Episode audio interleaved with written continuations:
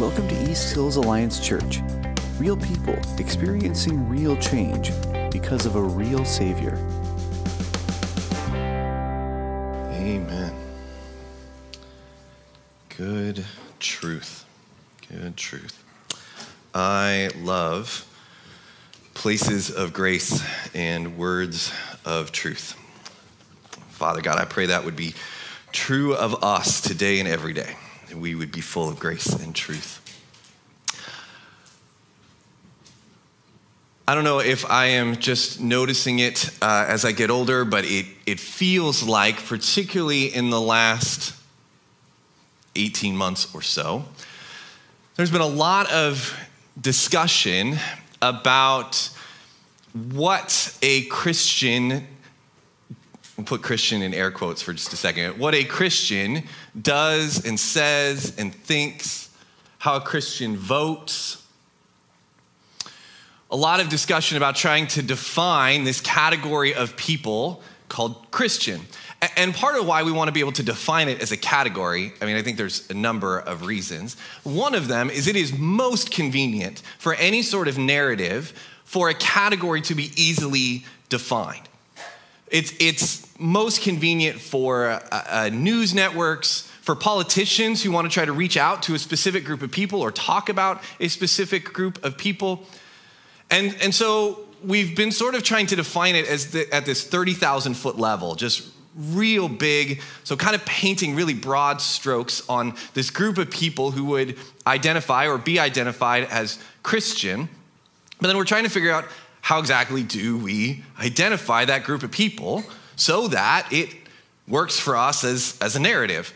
Uh, and so we can do that one of two ways. Either we look at somebody who defines themselves as a Christian and says, well, they do and say and think and vote in this way. That must be how Christians do it. And if we find enough other people who, who do it that way, we go, okay, Christians do, do this thing.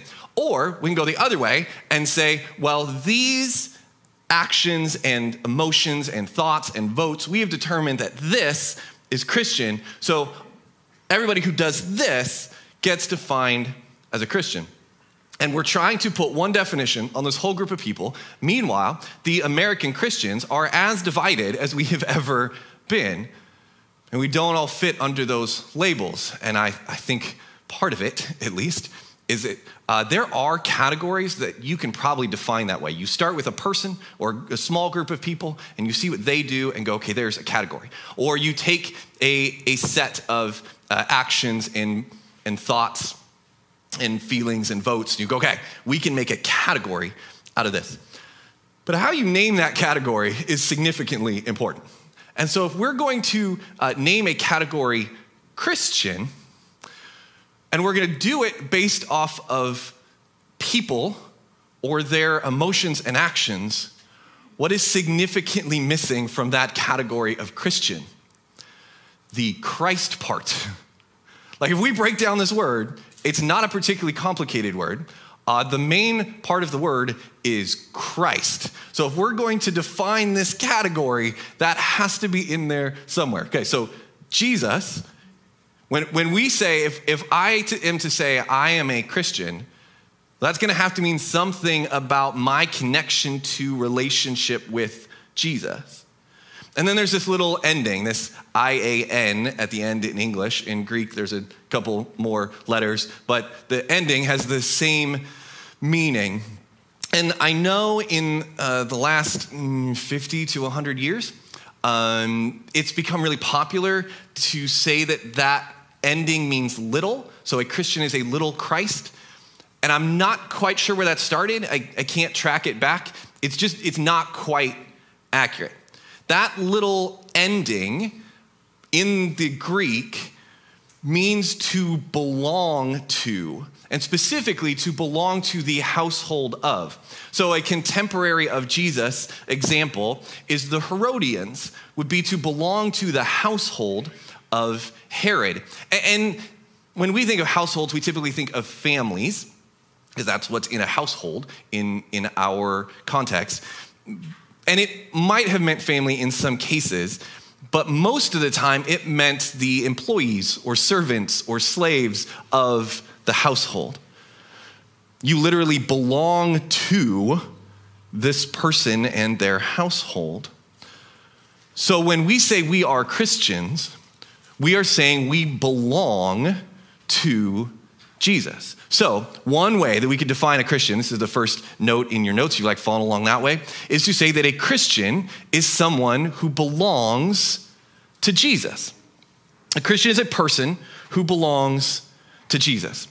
Now, this would be really scary if uh, we felt like, uh, well, if Jesus was uh, really power hungry, was uh, abusive in some way, was corrupt in some to belong to somebody of that nature would be a really scary thing. And there's, there's a reason that we kind of buck against that belonging word.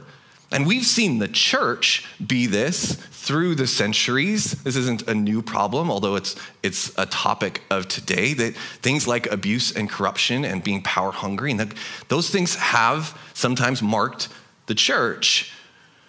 But these are not the things of Jesus. That's not who Jesus is. Jesus is good and is loving and is humble and gives of himself. And when we discover that, and we discover that he's offering us forgiveness and welcoming us into relationship, we say, Jesus, I want to give you my life. And so, for everybody who has given their life over to Jesus, we say then, in that sense, I belong to Christ. I belong to Christ, which means that whatever is of the household of Jesus needs to be of me. Right? So so whatever identity is of Jesus, that now becomes an identity that I need to be stepping into. Whatever character is of Jesus, whatever actions are of Jesus, those need to be things that I am also about. I step into this identity and into this character because I am of Jesus. That for every one of us who said, I'm a Christian, I belong to Jesus, we step into that identity and character. Now, for a number of years now, I have struggled with this word Christian because it just seems like it comes with a lot of baggage in our society. And so I've said things like, well, I'm, I'm a Jesus follower. And I'm okay with that. But there's a difference between following somebody, between kind of standing at a distance and watching them do their thing, uh, to ascribing yourself to their philosophy. There's a difference between those things and saying, I belong to. Belong to Jesus, and I am stepping into everything that Jesus is about. So, if we're gonna step into the identity and character and actions of Jesus, to say these are things of the household of Jesus, so I'm gonna be about this stuff, well, then we need to know what that stuff is. And so we do that by studying Jesus. We, we become a student of, of Jesus. Another word for student is disciple. We become a disciple of Jesus. So a Christian is one who belongs to Jesus and who is a student of, a disciple of Jesus. That we get to know him and his identity. We get to know him and his character. We get to know him and his promises. We get to see how he went about blessing the people around him and engaging with the world around him. And then we step into those things. And as we do, we get to know God. We talked last week about how Jesus is the visible image of the invisible God, that whatever Jesus did and said, these are things that God does and says. And so we get to know God through Jesus and his motivation and his heart. And, and we get to be invited into a relationship with God and like any really good, healthy relationship, really any intimate relationship you can even think of with another person, a really good friend, or especially somebody that you uh, trust, uh, a mentor that you've invited in to speak into your life, those relationships shape us and our character and our actions and our perspective. And so, as we say, I belong to Jesus, and I'm going to study, and I'm going to get to know, and I'm going to step into this relationship with God. Jesus was so close, and we talked about the complicated theology of the Trinity last week. Jesus was is one with God, and I'm invited into that because I belong to Jesus. And so I step into this intimate relationship with God, and I say, because I belong to you, I want you to shape me. I want you to speak into my life. I, I want my character and my perspective and my attitude adjusted by you. And so we step into this relationship with God, studying Jesus, watching what he does, going, God, I, I want to belong to this household. I want my identity and actions, my perspective, my impact to be like this, to be formed in this relationship with you. And we talk a lot around here about a really early church starter, a church planter named Paul who went around his region really soon after Jesus' death and resurrection from the dead and said, Hey, y'all, this is a story you have got to hear. So this guy said that he was God, I know, crazy, said he was gonna die, did it, okay, and then said he was gonna rise from the dead and did that too, and this changes everything. And he gathered people who went, That story is amazing. I want to be a part of it. And he said, Good, you should belong to the household of Jesus. And he gathered these people together to belong to Jesus together in community, and he called them churches. And they started these, these gatherings, these churches, and then he would go to the next town and start another one. And we talk about him a lot because he would then write letters to the churches that he started and to their leadership and to people he was mentoring and speaking into and forming and, and saying, here's what it means to belong to Jesus. And we have some of those letters preserved for us in the New Testament of Scripture, which is why we end up talking about him a lot, because we want to check out these words of wisdom. And in a number of different times, he talks about in these letters what it means to belong to Jesus. And I want to look at one of those passages this morning. This is from his letter to the church in Ephesus. So we now call it Ephesians. And we're going to be in chapter 5, what we have since identified as chapter 5 of this letter to the Ephesians. He says, Imitate God, therefore, in everything you do, because you are his dear children. What a daunting task that we imitate God. But you see the identity words in here, even that we step into the identity of belonging to Jesus, that Jesus is the Son of God. And Paul says, imitate God, imitate God in, in everything you do because you have that identity of belonging to Jesus. You are a child of God. He continues live a life filled with love, following the example of Christ. He loved us and offered himself as a sacrifice for us, a pleasing aroma to God. And there's the character part, the character of Christ that he says you should follow this example. You should be about these things. Christ's character was rooted in and expressed through love and sacrifice. And this isn't just in this passage, this is throughout the New Testament as the church is forming and talking about and learning what it means to belong to Jesus. These words are attached to Jesus over and over that he is rooted in and, and he expresses his character through love and sacrifice. And his belonging to God, this God of love, drove him to love, and this love drove him to sacrifice, to give him himself so that others might know this love. And Paul says, You should be about these things. He says, Be imitators of God. So we get to know God personally. We step into this relationship that we have through Jesus. We step into this relationship, we get to know God personally so that we know his motivations and heart his actions so that we can imitate him. We let him shape our character, and then we express that character through love and sacrifice, just as Jesus did. But what does that mean? What are the consequences of that? What is a life rooted in and expressed through love and sacrifice going to look like? Well, Paul goes on to list a few things, and he kind of lists them in the negative like, well, it's not these things. And, I want to look at this list that he takes us through. Now, this is by no means an exhaustive list. There's far more to following Jesus than the things we're going to talk about this morning, although we're going to cover some big ones. And I think this is why that idea of we each say, I belong to Jesus, I belong to the household of Jesus, and I am a student of Jesus.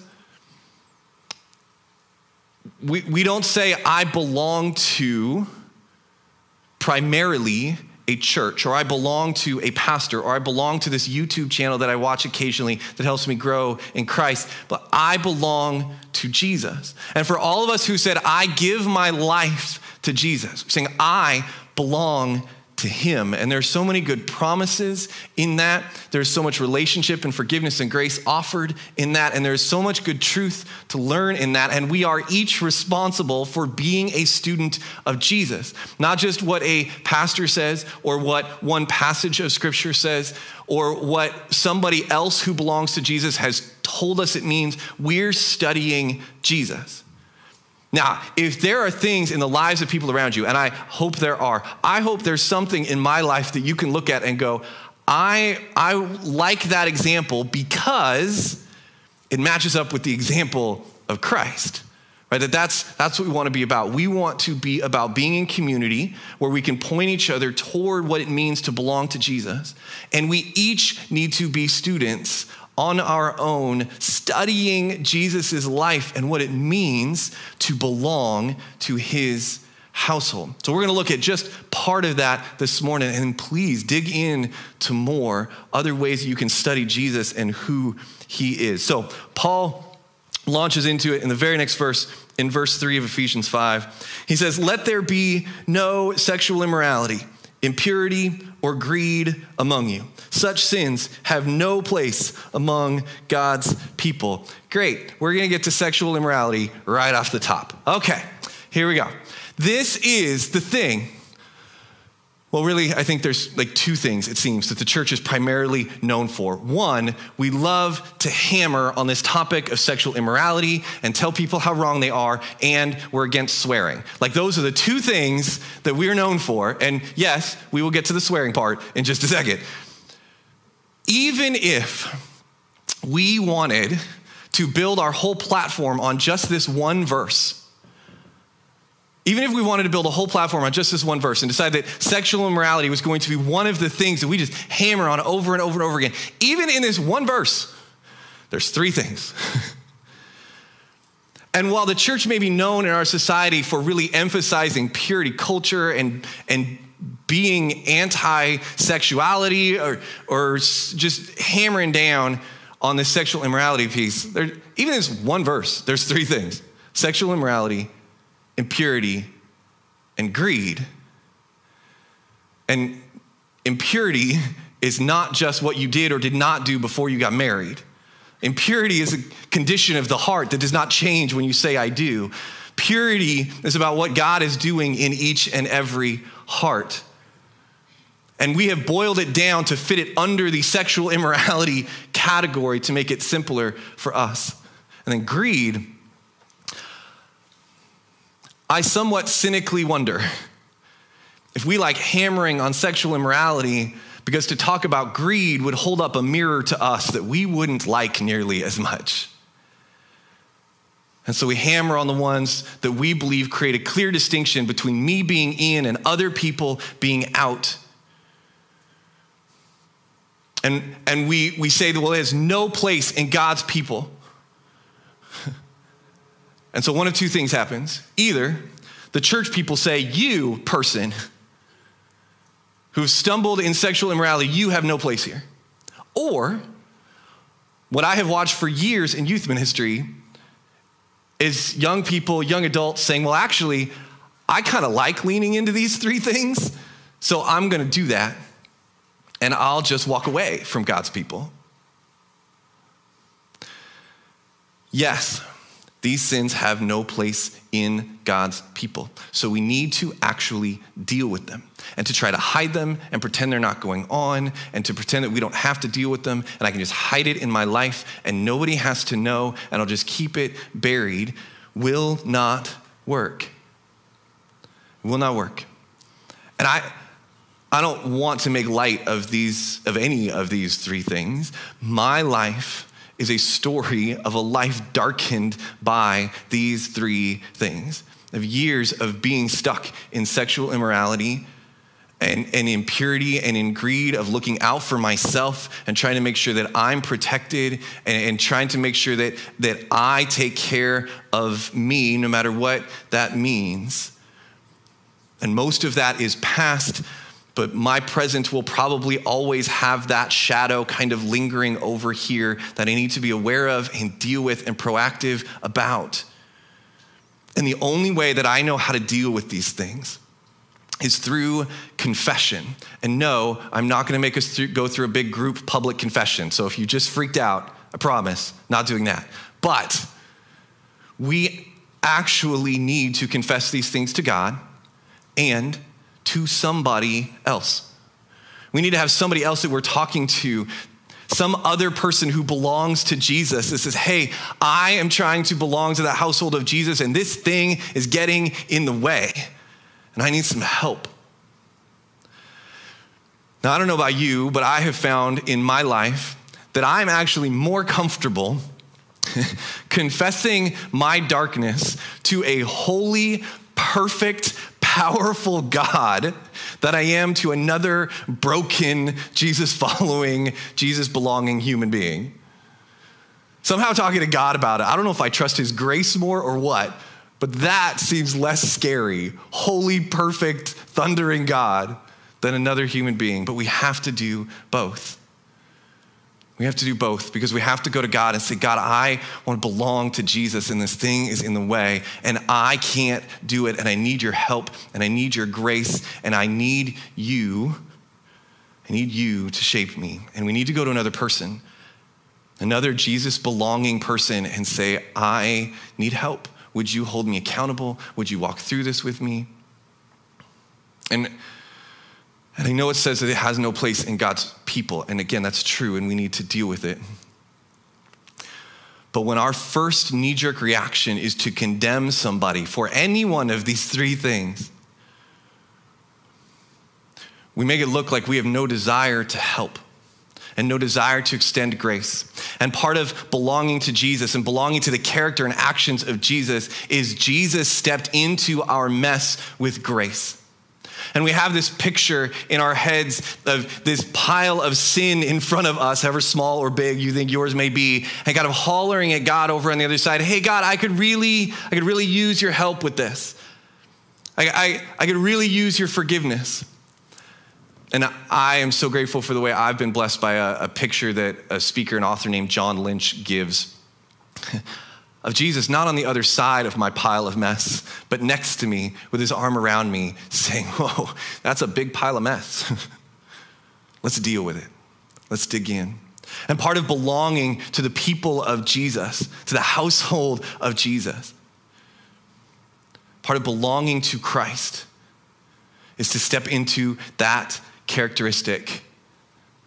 Not that we can forgive their sins for them, but to put our arm around somebody and say, yeah, that's a pile of mess. Let's work on it together. Let's work on it with Jesus.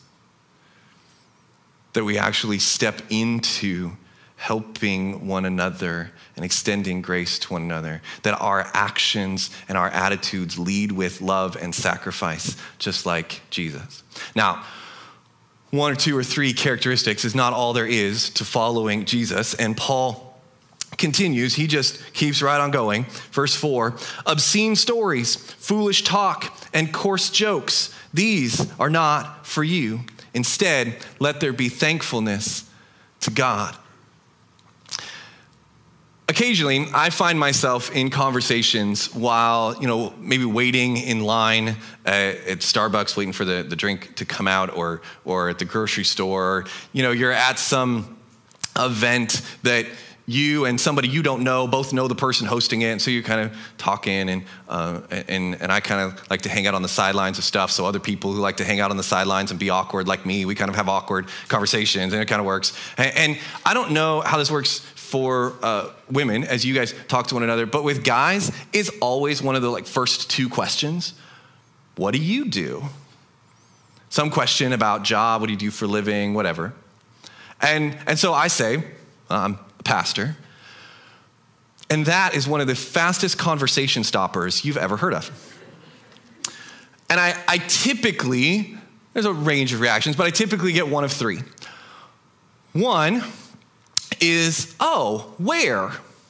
And that person normally follows up my where with, oh, yeah, I go to such and such church. And, and it's sort of this, hey, we're in the kingdom together thing. The second reaction is, oh.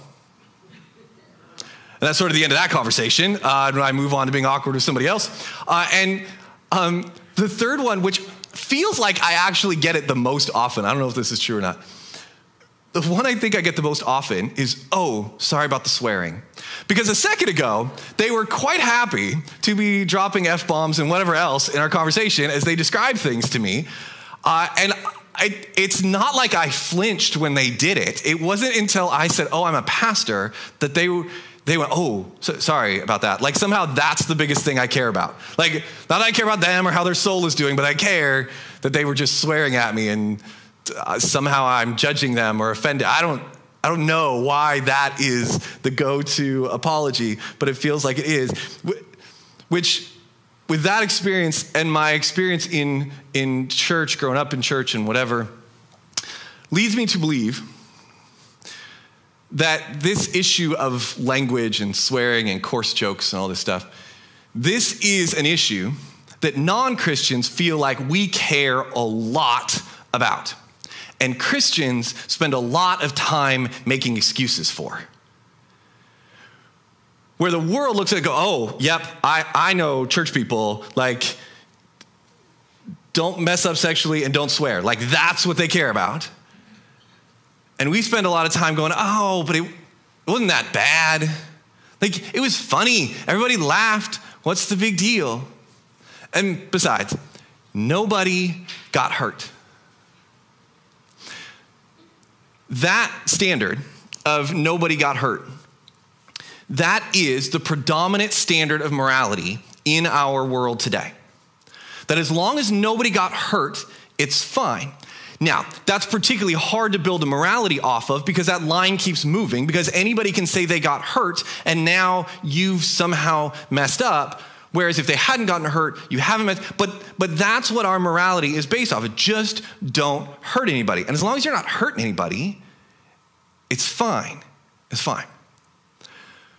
So when we find ourselves saying, for any reason, for any activity, well, but nobody got hurt, that should at least raise a little flag of awareness in our minds and hearts that we are determining our character based on the world's standards because nobody got hurt is not our standard. Our standard is Christ.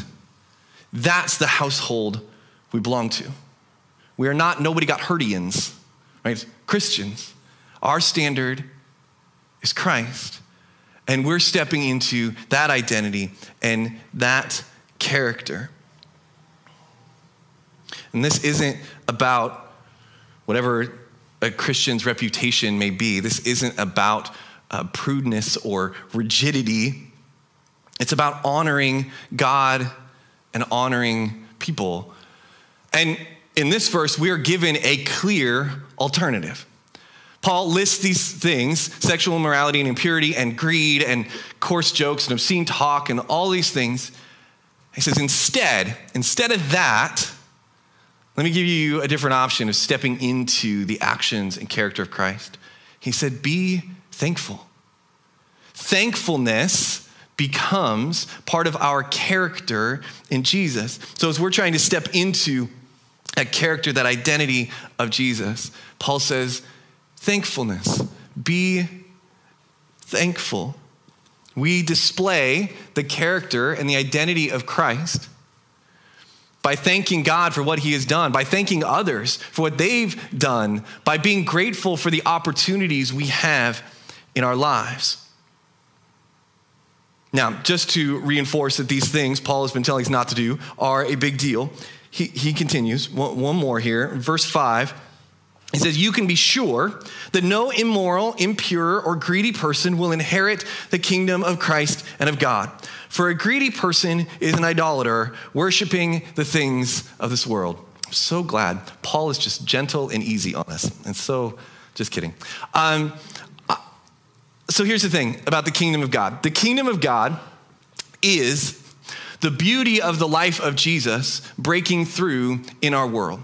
It is the true reality of what is going on in heaven. When Jesus taught us to pray, Father, would it be done on earth as it is in heaven? He's talking about the kingdom of God, kingdom of Christ breaking through in our world. And so, where there are people who belong to Jesus and they step into that identity and character and the actions of the kingdom of God, of the household of Christ, the kingdom of God is alive and breaking through the world around us.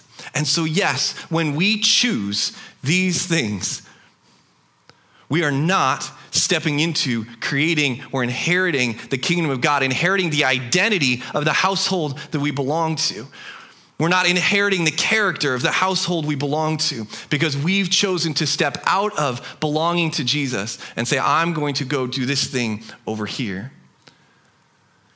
Paul says, the kingdom of God. I mean, guys, this is, this is the beauty of the love and the joy and the peace of Jesus entering into our world, don't miss out because you're too busy trying to figure out what you can get away with to step into belonging to Jesus and being a part of the things that He is a part of and about. I, I think there's a, an alternative here that isn't listed, but I think the opposite of all these things that Paul lists. So I want to give us this word. And the word is generosity. The part of stepping into the character of Christ is about being about what you can give away. The rather than the greed and the hoarding and, and the trying to make sure you get taken care of in all of these different ways, that we're generous generous with our funds, generous with our time, generous with uh, ourselves in our gifting in whatever way we can be. Not reaching for what isn't ours to reach for, but choosing to give others what is good for them. And I don't mean this in a like be a doormat, be abused and, and hurt and walked all over. Generosity is an intentional, proactive choice to do good for another person with what you have.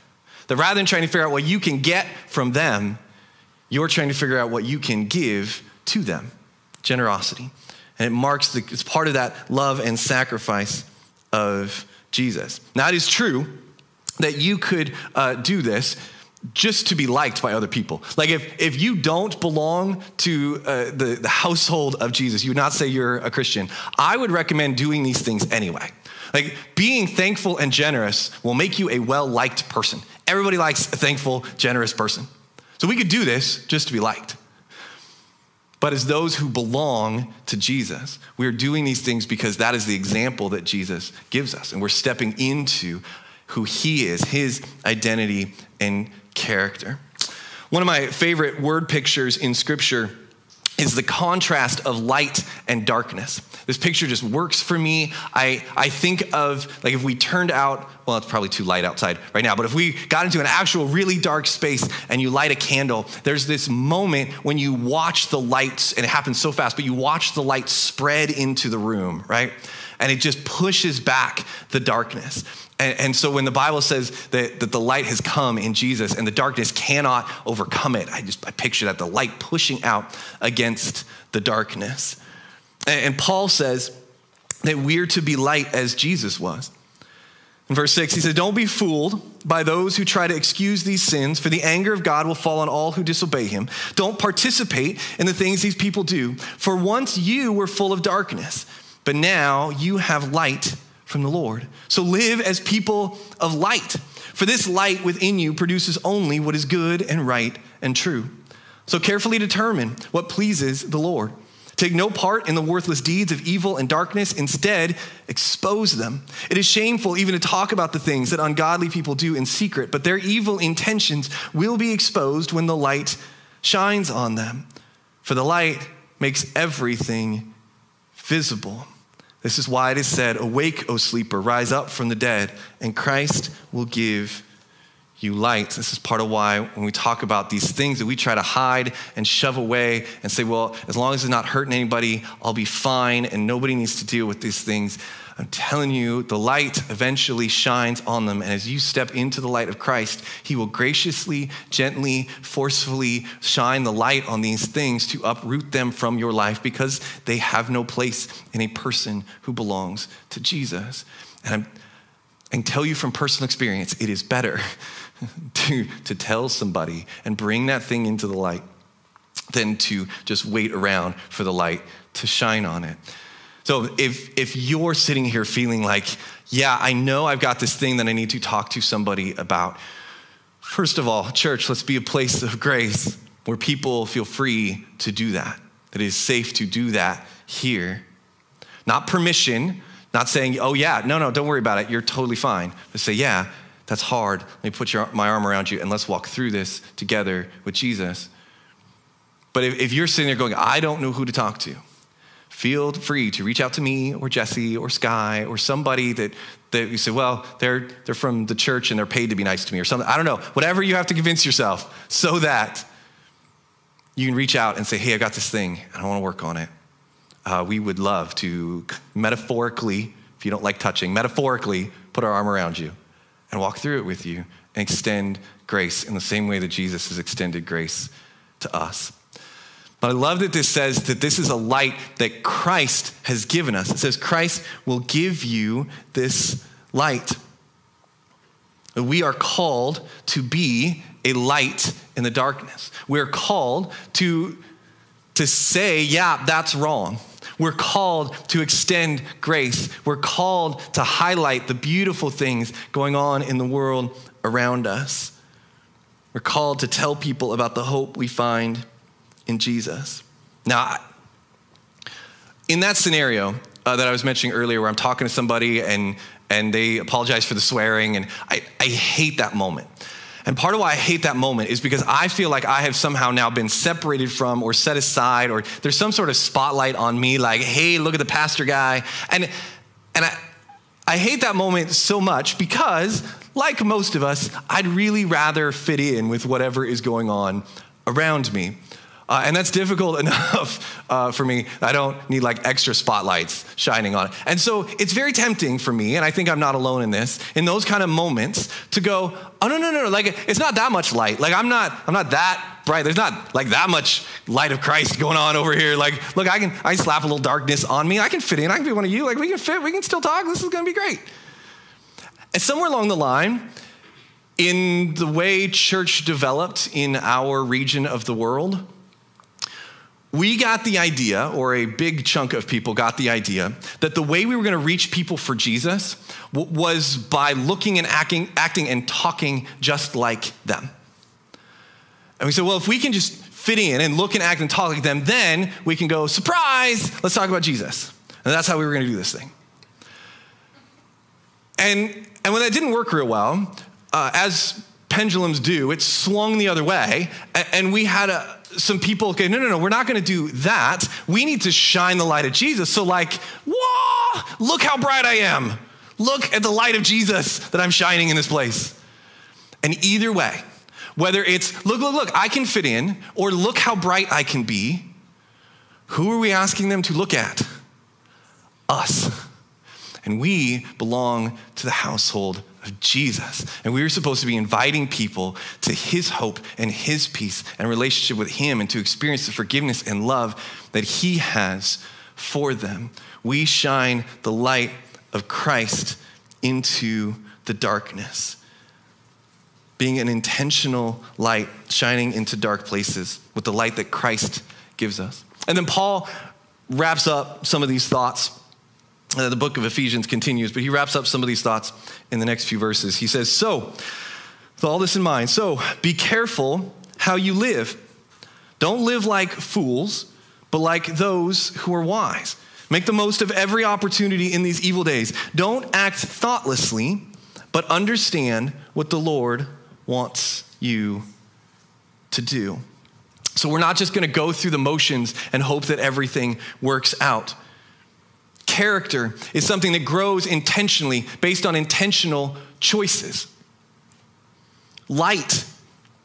Light is most effective when you can use it for exactly what you want to use it for. Have you ever seen a flashlight that can get really broad light? But then if you're looking for something small and specific in the dark, you want that, you want that light to really shine down bright. Light works better when it's concentrated and focused and intentional. Opportunities are seized intentionally. People are loved intentionally, one loving choice at a time. That there isn't just a thoughtlessness to this, but quite the opposite we are, as we step into the character and identity of Jesus, called to be thoughtful people. Thoughtfulness is part of what Jesus has done and what we are called to. Now, again, thankfulness and generosity, light in the darkness, thoughtfulness. These are not incredibly radical ideas, and it is not a super complete list. There's, there's more to know and find out. These are just some of the things that we're asked to grow into as we look to Jesus as our example. So, as we look to take these truths into our week, I want to look again at a verse I just read to kind of wrap things up here. It's verse 16. It says, Make the most of every opportunity in these evil days. Make the most of every opportunity. So, as you look to live into this character, these things that Jesus is calling us to be, that God is forming in us. Our mindset, our attitude, our perspective have to be of Jesus, have to belong to Him. So make the most of every opportunity. Make the most of every opportunity you have to demonstrate love and sacrifice. These are the things that Jesus was rooted in and that He expressed his character and his love through love and, and sacrifice. And we're called to be people who seize those opportunities. Now, this world may feel like a really dark place for you right now. I, I was uh, around a small group of pastors from our region this week, and one of them was talking about how his adult son came up to him and said, Hey, dad, you've gotten really dark. And he said, You know what? He was right. I'd gotten so fixated on the darkness. The world felt like it was closing in on me. Things are happening around me that I don't want to have happen and I don't know how to stop it. And I got so sucked into the news and the fear and the feeling that, that the world was not going to be for my kids and grandkids what it was for me growing up. And I just, I hate it. And, and I got sucked into the dark. I get how that happens. I get that it may feel like the world is kind of closing in on you. So, is that darkness something you want to fixate on? Is the bitterness that it creates marking your life? Or is there an opportunity there to shine the light of Christ? Is the darkness around you a hindrance to you? Is the darkness in the character of the people around you just a hindrance to you? Or is there an opportunity to shine the light of Christ, to lead with love and sacrifice? If you are somebody who has said, I belong to Jesus, I am part of this household of Christ, this movement that Jesus has started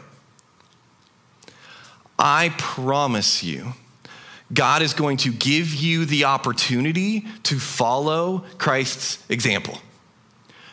Now, we may not like those opportunities very much, but I promise you, He's going to give them to you. So, this week and every week, make the most of every opportunity to shine the light of Christ. So, as we head out to do that, as the worship team comes up to lead us in another song, I want to pray for us. Father God, we, know that we need your help to do this. It says that the light comes from you, God, in, in ways, whatever ways we're trying to generate the light, that we're trying to determine what is true based on what works out for us. God, would you correct us? Would you extend your grace to us? And would you give us light to shine in the darkness? Would you protect us from bitterness, protect us from getting fixated on it? Would you give us eyes to see the opportunity? Would you open our hearts and minds as you form our character and give us eyes to see the opportunity to love, to sacrifice, to shine a light for the people around us? We pray in Jesus' name. Amen. Thank you for checking out our podcast. Find out more or connect online at easthillsalliance.org.